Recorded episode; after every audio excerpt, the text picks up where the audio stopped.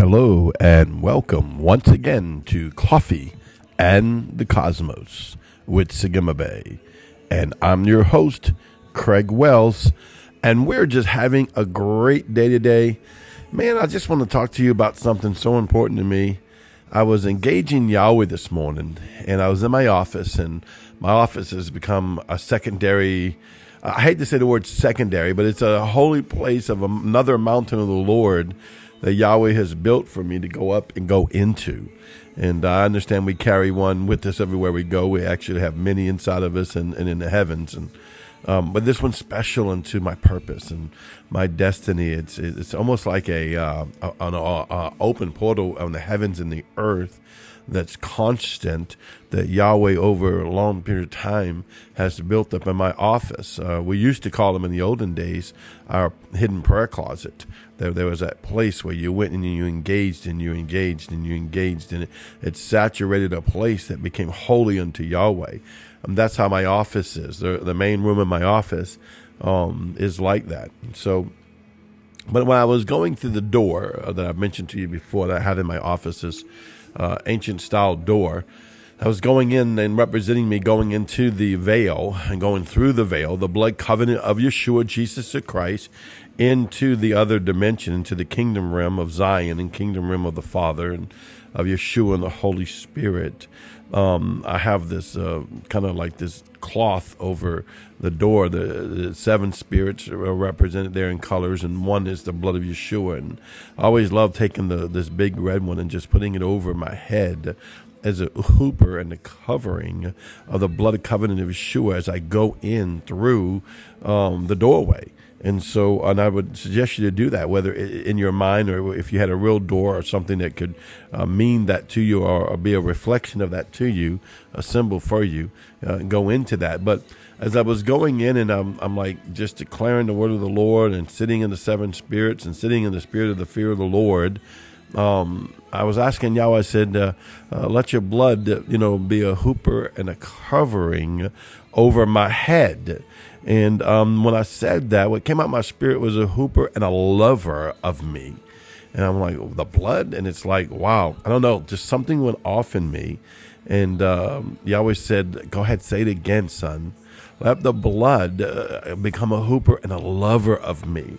And uh, I mean, because everything in, in Yahweh is alive. The blood is alive, and um, it's not what we think about in the natural realm. It's it's a living entity of Yeshua, because there's no death in Yeshua, so there's no death in His blood, and so it's a personhood of Yeshua, of the blood covenant, of the totality of the frequency and the word and the essence and the colors and the smells and the fullness of creation that's inside of the light source.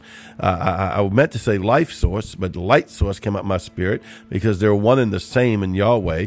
It represents the life source and the light source of Yeshua covenant that came from Yahweh unto man. And I go into it and he said, make it a chuppah and a covering. Yes, but make it a chuppah and a lover over me oh man, I'm telling you, I don't know what what's happened. It's just like, wow, the blood covenant is a lover of me. You know, I've never looked at the blood covenant as a lover of me. I looked at Yahweh as a lover of me, Yeshua as a lover of me, the Holy Spirit is a lover of me, all the heavenly hosts uh, love me. But the blood, I always looked at that. It had to deal with my my bad. It had to deal with my junk. It had to deal with my mistakes along the way. It had to deal with my inconsistencies. It, it had to deal with when I was upset when I shouldn't have been, or when I said something I shouldn't, or I saw something I shouldn't, or, or if I got mad in a way that I shouldn't, or, you know, whatever the situations you go through in life and you turn into the blood of Yeshua to wash you and, and cleanse you and sanctify you and consecrate you is basically the thing that has to deal with the junk of me. But Yahweh says, no, uh, it covers the junk of you, but it's the lover of your soul that loves you. It's an expression of the love of Yahweh. Inside the blood of Yeshua is the love of Yeshua and the love of Yahweh. The fullness of the love of Yahweh has been spilt upon all humanity, and it sits on the throne of God. It sits in the mercy seat and it shines forth the love of God. And now the blood covenant now becomes an actual love act, which has already been a love act, but the physical blood itself becomes a lover of me. The blood loves me. It doesn't get upset when I utilize the blood and draw from the blood. Uh, oh, well, the blood's constant. You're always forgiven. I understand that. But I want to have an intimate relationship with anything that's part of Yahweh. Want to have an intimate relationship because why? I, um, sometimes I, I, I, make mistakes. Sometimes I sin. Uh, I get mad or I say something I shouldn't say or something stupid. You know how we are as human beings. Oh, you're not the glorious of the Lord 24 7. Uh, not yet, but I'm working on it. the Father's working on it. But I'll tell you, my spirit man is. He hangs out in heavenly places 24 hours a day, and uh, he's always telling me, come up here into the consciousness of the Lord, constantly making that holy exchange in Zion. And, and that's our right. See, that's, that's everyone's right. It's only the uh, foolish person will try to act like, oh, I've arrived and I've gotten all of it and I do it perfect all the time. Every decision I make is perfect. Every decision I make is the will of the Lord and I, I never sin and never uh, have an issue in my life. Uh, I hope that that happens. It's very far few in between it. It happens with me, but it still happens. I hope it never happens. Uh, but on the same hand, I'm growing and developing into the holiness of the light of God that the spirit of truth and justice can have its perfect way. So the blood covenant, even if I was perfected in my flesh. My righteousness is as filthy rags before the Lord. My the blood covenant of Yeshua is a lover of me. He's a lover of me. So he's a chuppah and a covering, but that chuppah and covering is a lover of me. Doesn't look at me and say, "Oh, look at your sin, look at your iniquity, look at your unrighteousness. Oh, look how angry you were, or look how you thought this bad, or oh, this thing on TV. Oh, look, something popped up and you forgot to change the channel, or you didn't change the channel, or you didn't fast forward to close your eyes fast enough, or some stupid thing uh, did whatever. And it's like, no, he doesn't do that. He, he says, oh, my son, I was laid out from my father for you. I'm your lover.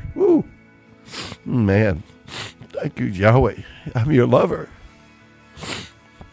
I wait I wait in the midst of the night for you to come call upon me and come dance with me and come go into me that you may be cleansed, that you may be presented to your father. I am your lover.